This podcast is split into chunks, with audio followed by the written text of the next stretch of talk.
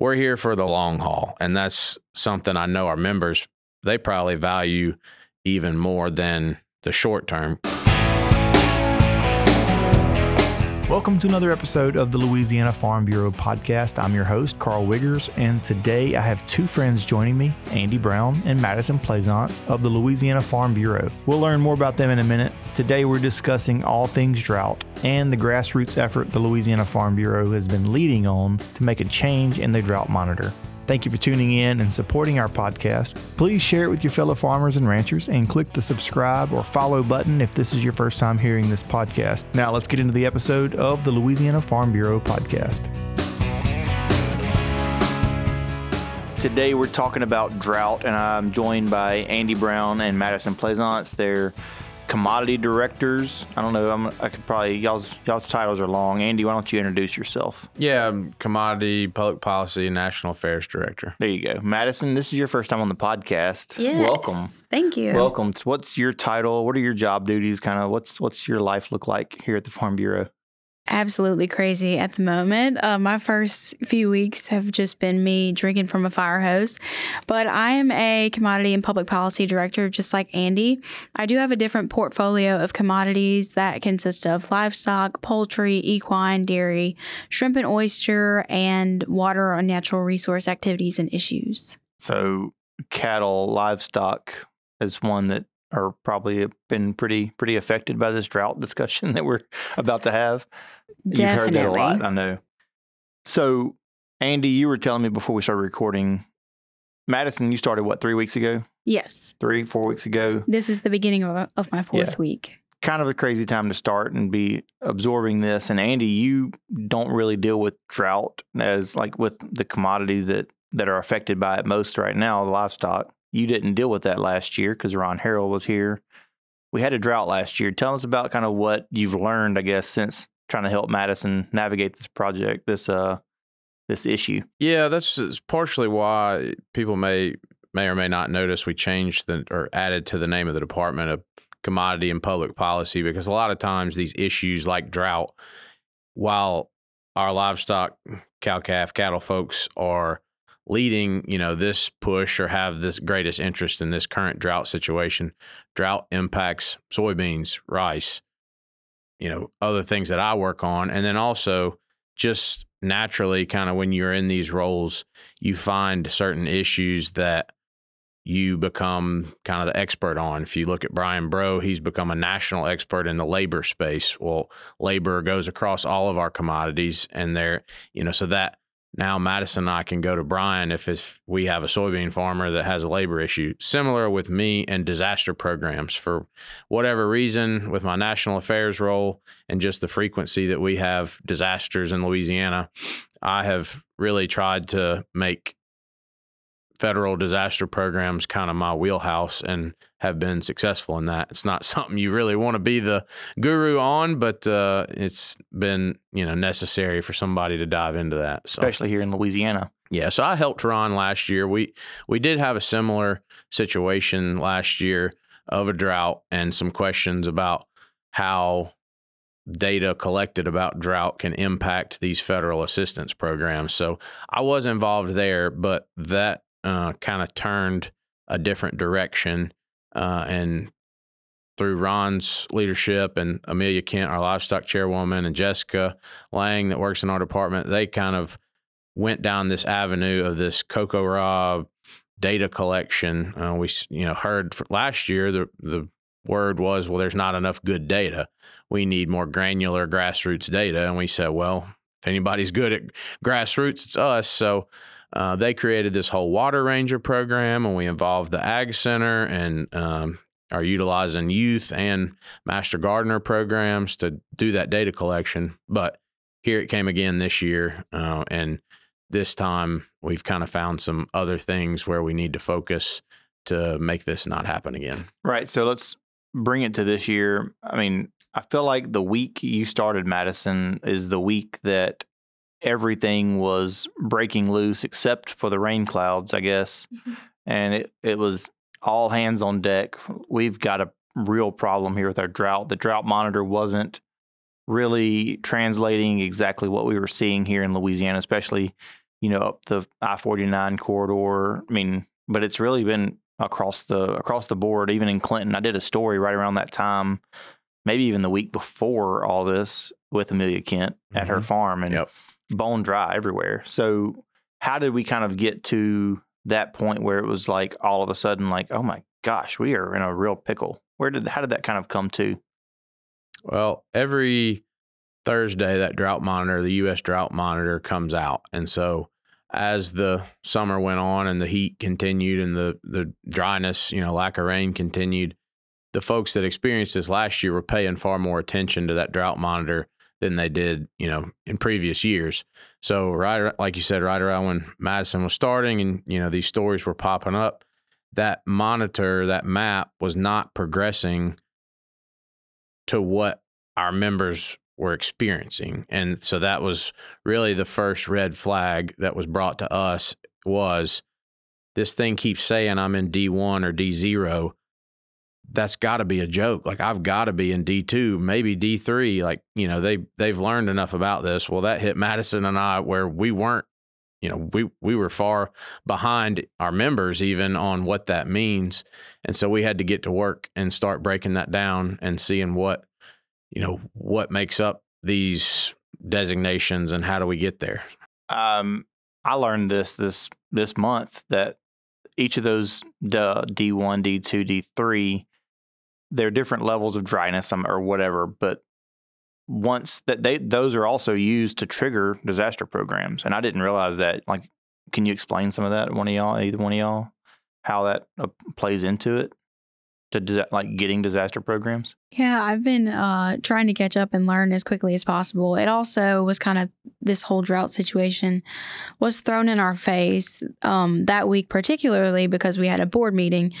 On one hand, it was great to get to meet all of our board members, but on the other, uh, this was just a big, huge in your face issue. But it was really good to get to talk to them and see what experiences they're having on a day-to-day basis right here in the um in the office.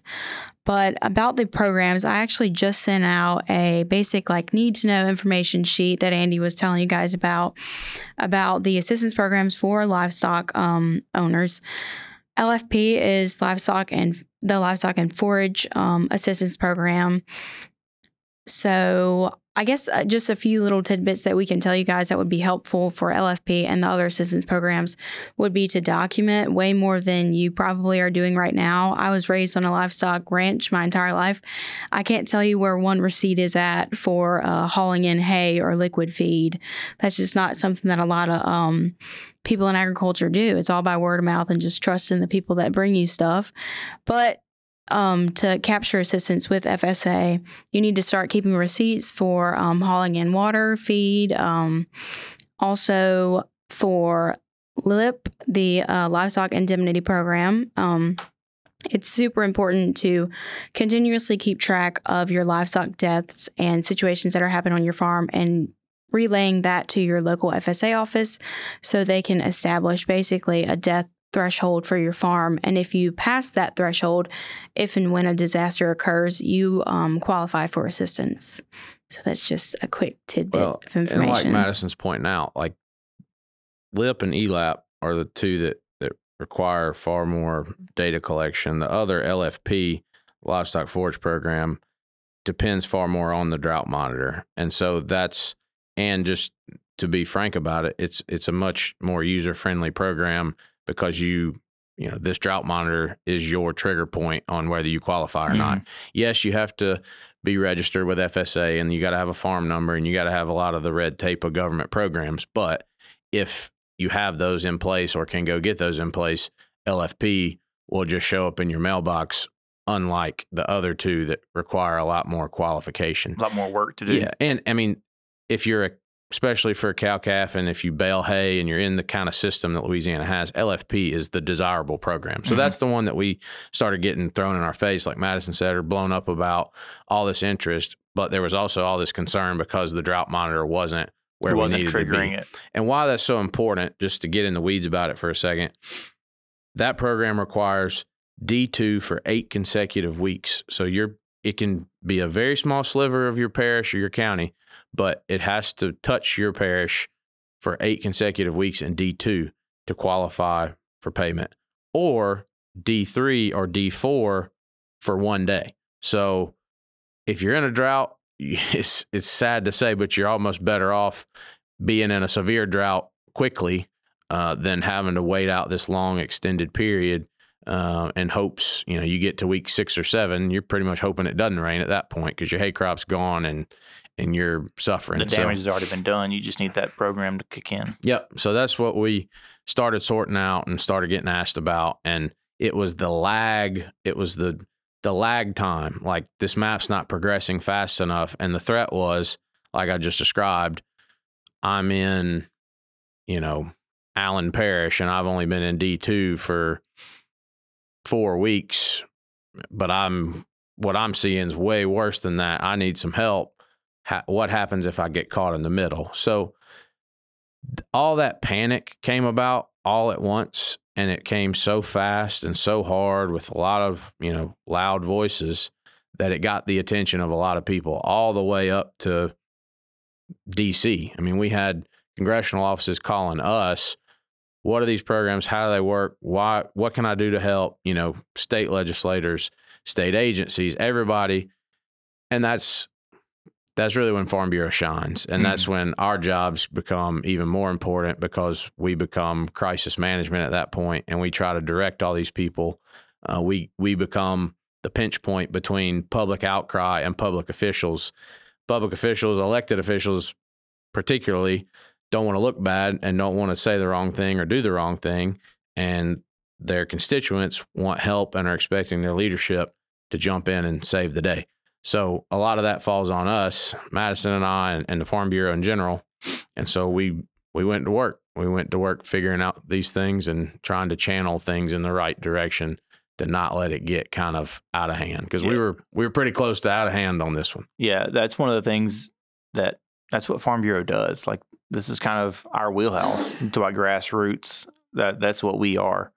Um, and and navigating this, and you mentioned kind of becoming an expert a little bit on disaster programs. I know you don't want to be an expert or you don't want to be as well versed as you are, but the reality is you work in Louisiana Farm Bureau and we deal with that a lot. So it is nice to be able to have that expertise and have that experience, that track record of um, you know, whatever it may be, if it's COVID affecting crawfish or drought affecting livestock or whatever it is, you've walked through some of these problems before. So now being able to use that expertise, use that and use our grassroots. So let's talk about some of the kind of, I guess, what the response was once we were kind of, I say we, I'm going to take credit for some of this, but once you guys were really tasked with, okay, we've got this problem, like we, y'all figure it out. That's, mm-hmm. I mean, mm-hmm. not, not exactly probably what was told to y'all, but more or less probably what what was it? What were our next steps? What were y'all's next steps in in navigating through this? And I know you probably had to just read a lot, huh?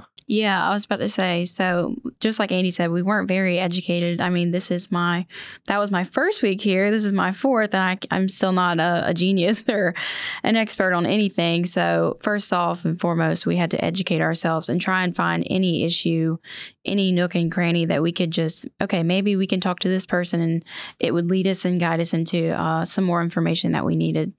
But me and Andy got to work. I think we spent like three quarters of a day just reading constantly and going back and forth and talking about, okay, maybe this would be an avenue that we can take to better this long term, but we're trying to figure out what would be best short term and then vice versa. So well, a lot of educating ourselves. I'll, you know, I think the the theme of this or kind of where we're headed maybe with some of these podcasts is a little more transparency about how Farm Bureau works. I'll just admit to you that week of the board meeting, we didn't have time to do that. We were getting so berated with questions and calls. And that's really, that was a misstep on my part that finally that weekend, I spent most of my weekend doing that reading, but I was able to finally kind of put the phone aside and stop answering panic questions and actually start diving into the X's and O's and figuring this thing out we spent so much of our energy and that's finally i mean i even had to kind of step you know kind of go out on a limb with some of our leaders who wanted to keep calling and be like look we're going to handle this we're going to get it figured out figured out but i need your help channeling all of this energy into something that matters rather than just continuing to stir up all these questions. We had so many questions that we didn't have time to look for answers. And so the first thing that we did that was really impactful was channeling all that energy. And we took y'all's help, very much uh, involved the full gamut of Farm Bureau folks. And I walked across this hall and came to you and Allie and Avery and, you know, the whole gang and was like, hey, we got to get the word out and we got to channel our grassroots folks into how they can make a difference because they were everybody was so ready to help but didn't know how to do it. So that's where the CMOR reporting came out. We got hundreds of shares on Facebook. We had other states calling, wanting to, you know, figure out what we were doing. Uh, and that's a real testament to, you know, our organization that we have a really strong PR group that does have a good following. That's when that really becomes important. It's not just fun TikTok videos at this point. You know, it's really here's how you can make an impact.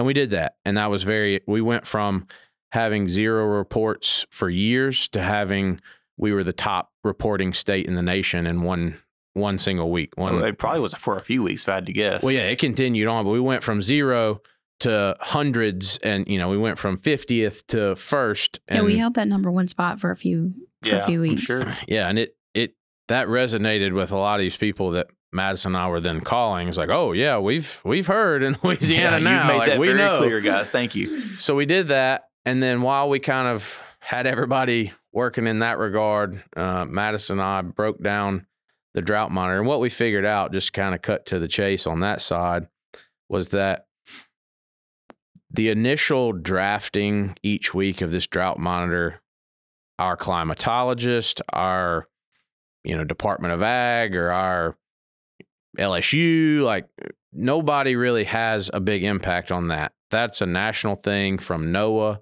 USDA, and University of Nebraska at Lincoln. They have these 11 drought monitor authors that are climate, weather, data geniuses, and they pull all this data and they drag these lines around and they look at this map and they move stuff and they take all these factors in. But it's pretty subjective. I mean, it's one human once a week There's 11 that rotates. yeah, so it's only one Mhm. person a week, and they only do it two weeks in a row. So then you get a fresh set of eyes, you know, the third week, and so that's they do that for a reason. You know, that's the scientific side of it. Is you want fresh set of eyes and unbiased, and you don't get swayed. You just look at the data. But they very readily admitted to us, and they being the drought monitor authors that they rely very heavily on a network of hundreds of people across the lower 48 states who they send a draft to every week to give them more local input. Like hey this stream flow data and these reservoirs in lake charles are showing me x but they may not have a good grasp on what's happening in Beauregard Parish or Jeff Davis Parish, you know, out from that Mhm. kind of metro what are you center. seeing on the ground kind of thing? Right. So they rely on those local folks. Well, what we discovered is that our local folks weren't engaging appropriately. And that's not to say that they didn't do their job, because this technically uh, currently is a voluntary system in our state. Like these weather service people and the climatologists and these climate folks, uh, it's just added to their job of whatever they do day to day. So, you know, it fell by the wayside. Uh, they had started doing it by the time we we got a hold of them because they had heard the public outcry too. But the lag that we saw, we believe, was was because of that lack of organization about the week to week response. So we figured that out, and we got to give a shout out to LSU because everybody started calling LSU because they thought the climatologist is housed there. This is all his fault. This is LSU's fault. You know, heads got a roll. I mean, it got out of hand. And what we also discovered was that none of that is housed at the Ag Center, who we work with cl- most closely. But uh, Dr. Matt Lee, the VP there, dean of the college, uh, he didn't he didn't roll over and say that's not in my department, not my problem. He stood at our board meeting and took it on the chin, and then turned around and has been working hand in hand with us and his team uh, to make sure this you know gets right for the future. It's not Farm Bureau's responsibility nor the Ag Centers, but that's why people count on us and depend on us because we work together and get it done. He's ready to roll up the sleeves and like see what kind of solutions they can come with at LSU as well and, and partner and make sure this is handled and and not an issue year after year after year. One of the things we talked about, I mean, the short term is we got to get this map up to date and we got to make sure we have these programs in place and, and educate our farmers and ranchers about what these programs are that we have available now. Long term, what is what is kind of the the learning that happened here uh, and the hope for I guess what's the long term solution? Is is there a long term solution for this? So, during our deep dive into how other states um, deal with the whole drought situation and how the University of Nebraska gathers their data from each state, Texas actually sets a great example. They have a very organized group of people that um, that basically get the draft on Monday, and they're a very cohesive group that sends one specific. I, I don't know how to describe how better. I mean, they're much more organized than what Louisiana is at this point. Yeah, well, it's it's kind of the Farm Bureau model, or it's it's it won't be um, unfamiliar to ag because it's it's like what we do with the Farm Bill, for an example. So a state gets this draft, and rather than battle it out with all these emails back to the drought monitor of what all these opinions are, and leave that author more confused, what Madison's describing these other states do. They haven't organized where they, okay, thank you for this draft. We'll get back with you. And one voice comes back to the drought monitor with edits. But what happens in that war room, if you will, each Tuesday morning in Texas or North Carolina or Nebraska or some of these other states that we've found that are organized is where the difference is made. And so we've started doing that in Louisiana for the short term and have been successful in that and really moved the needle. But what we're starting to look at now is what officially needs to happen, whether that's, you know, changing laws, if that's just asking administrators for updated work assignments for certain employees, you know, we don't know yet, but that's that's our long-term goal. I think it's important to note in the short-term goal as well. We haven't had to pull this out because the drought map has progressed, but a big part of our discussion and where it's important to have the political relationships that we hold was we had and have very influential congressional offices on standby to try and carve out a way that you know to make these programs work to petition the secretary of ag to change the rules essentially. I mean those are long shots but we were prepared to do that and we were having to put all those ideas together at the same time of the way I always describe it is we play we play the game in the rules that you know that are given to us or we go change the rules of the game. So we're right now we're still playing the game with the rules we were given, but if they don't get us to a victory for our members, then we'll start talking to the people who can change the rules of the game. So nice. we we were having to do both of those at once, and that's where where it gets a little hectic. Yeah, I was about to say you're you're you're working on multiple scenarios and multiple solutions all at once, but you're also trying to learn a whole new disaster system uh, and and craziness. But so I have some extensive notes for all of our listeners here. Extensive notes here in front of me. But one of the things I just wrote is success. Would we call this, I guess, effort by I'm gonna say Louisiana Farm Bureau, but by all the parties involved? Would, would you call this a success? Our efforts there. Yeah, I would say uh, it's it's a success that's not over with. There's still, and that's one thing I, I did want to point out earlier is another huge part of Madison and I's job, and is when everybody else goes back to farming or they trigger LFP and they know they're going to get a check.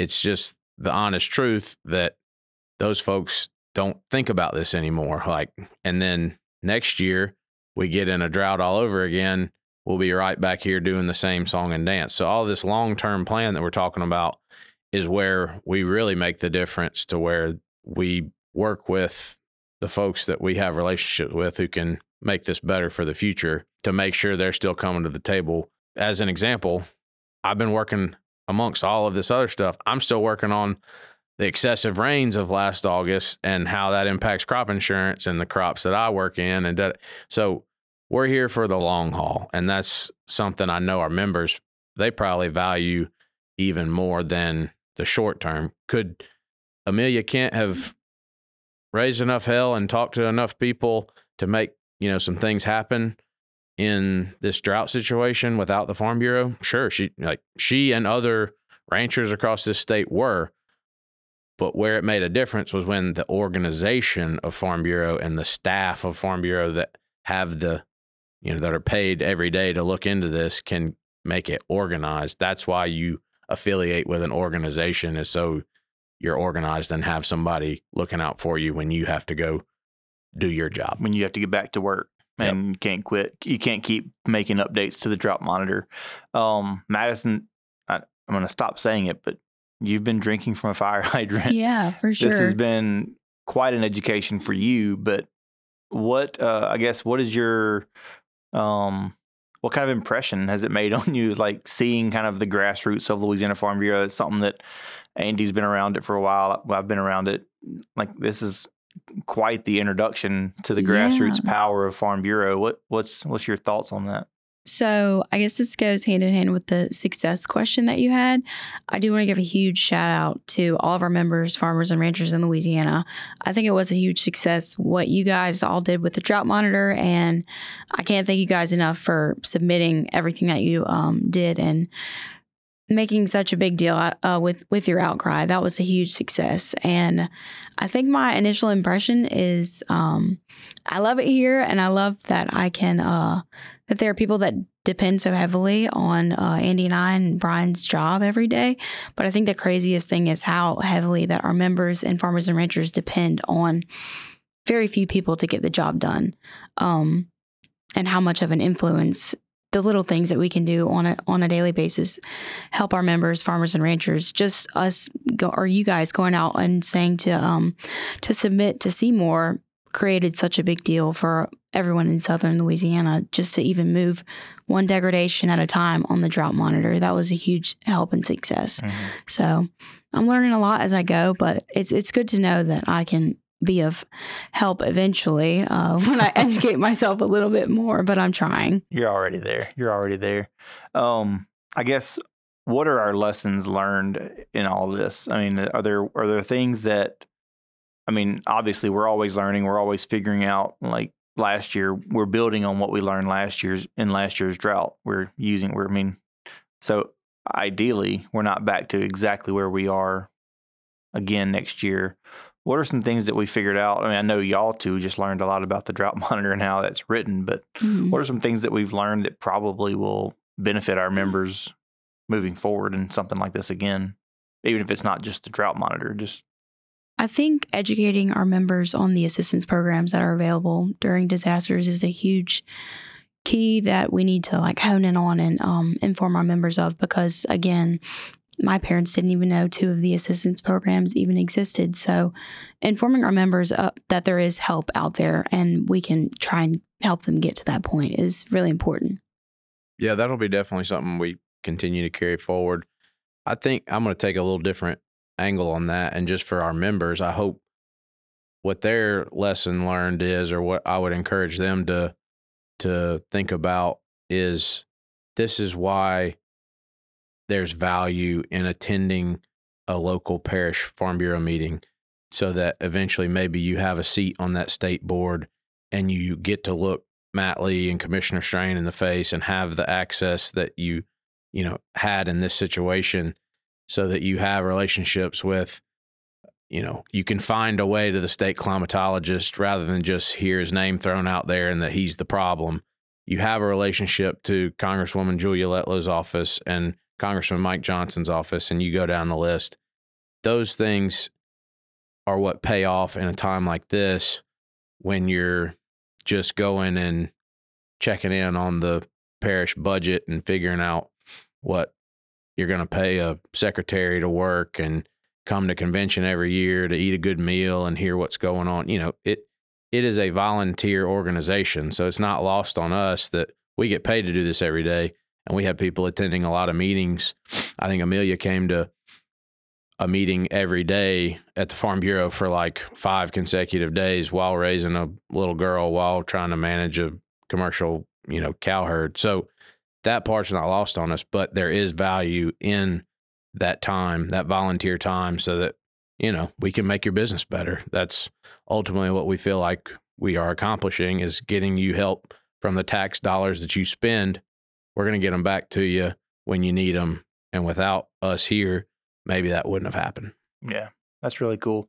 That's one thing I love about you, Andy Brown. You love to bring it back to the mission of Farm Bureau and being involved at that grassroots Yeah. level, because that is that's that's where it all starts. I mean, some people will see the state board, or they'll see um, maybe an, an Amelia Kent or some of these livestock, uh, some of these committee chair persons, and they maybe are like, well, that's not me. There's already they don't need another me. They don't need another soybean farmer at that meeting to speak up, but we do, and that's that's what makes our our company so strong. Our organization is so powerful because we have voices from oystermen to cattlemen to every crop you can grow, and that's a loud, big voice that that carries a lot of stroke, and it's really cool. And and it's not just limited to the 18 men and women on our board, and it's it's for everybody, and it's for I think if any farmer is listening to this that's not on Farm Bureau, they sh- should reach out to their parish office and see how they can get more involved because it's um, it benefits you. And like you said, Andy, putting them tax dollars back in their pocket when a disaster comes their way, like that's that's our job here is to make sure that farmers at the end of the day are more uh, are profitable and and are making a good living and are able to continue to feed us because if it's up to us, I mean, if it if it was up to me, we're all screwed. So thank God for the farmers, but that's our job is to support them and and help make sure that they can continue to do what they do. And so, anything else about drought that we sh- should thank our farmers or ranchers about, or Well, I'll just uh, put my actual commodity hat back on and say that all the rest of our commodities are not lost in this. There's going to be, uh, thankfully, I heard from a soybean farmer today who said, "Well, drought crop crop insurance works pretty good when there's a drought. Like it, we're we're going to trigger a payment. Not that they want to, but at least the system works."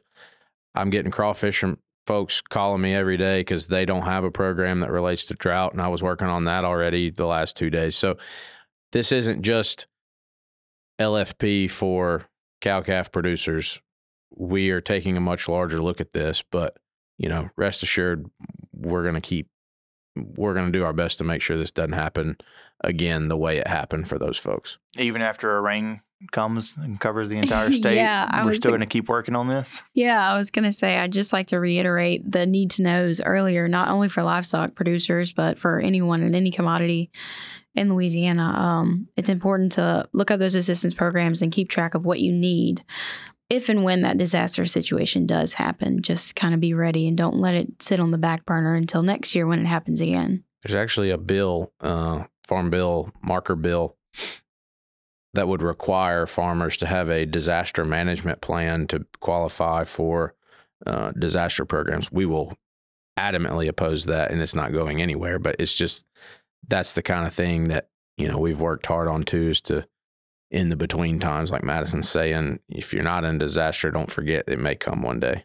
Well, guys, thank y'all for coming in and talking about drought. I know you're probably sick of talking about it, but uh, I feel like as much as we've talked about it in a sense of we need people to to submit their their reports on CMOR monitoring and um, you know get the message out there that we are working on this. I feel like it's also important for us to share that we, you guys we helped move the needle on that drought monitoring. Got uh, a lot of farmers and ranchers into that.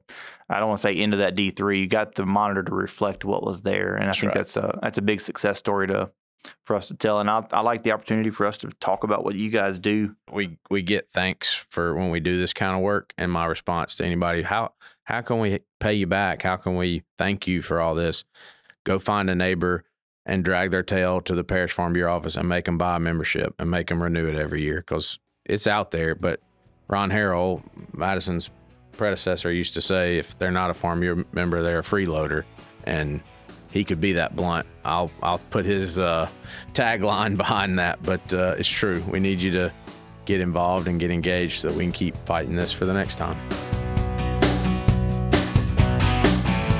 That's it for this episode of the Louisiana Farm Bureau podcast. I want to thank our guests, Andy Brown and Madison Plaisance, for joining me to share what they've learned during our drought and what they shared with us about the power of an engaged Farm Bureau member.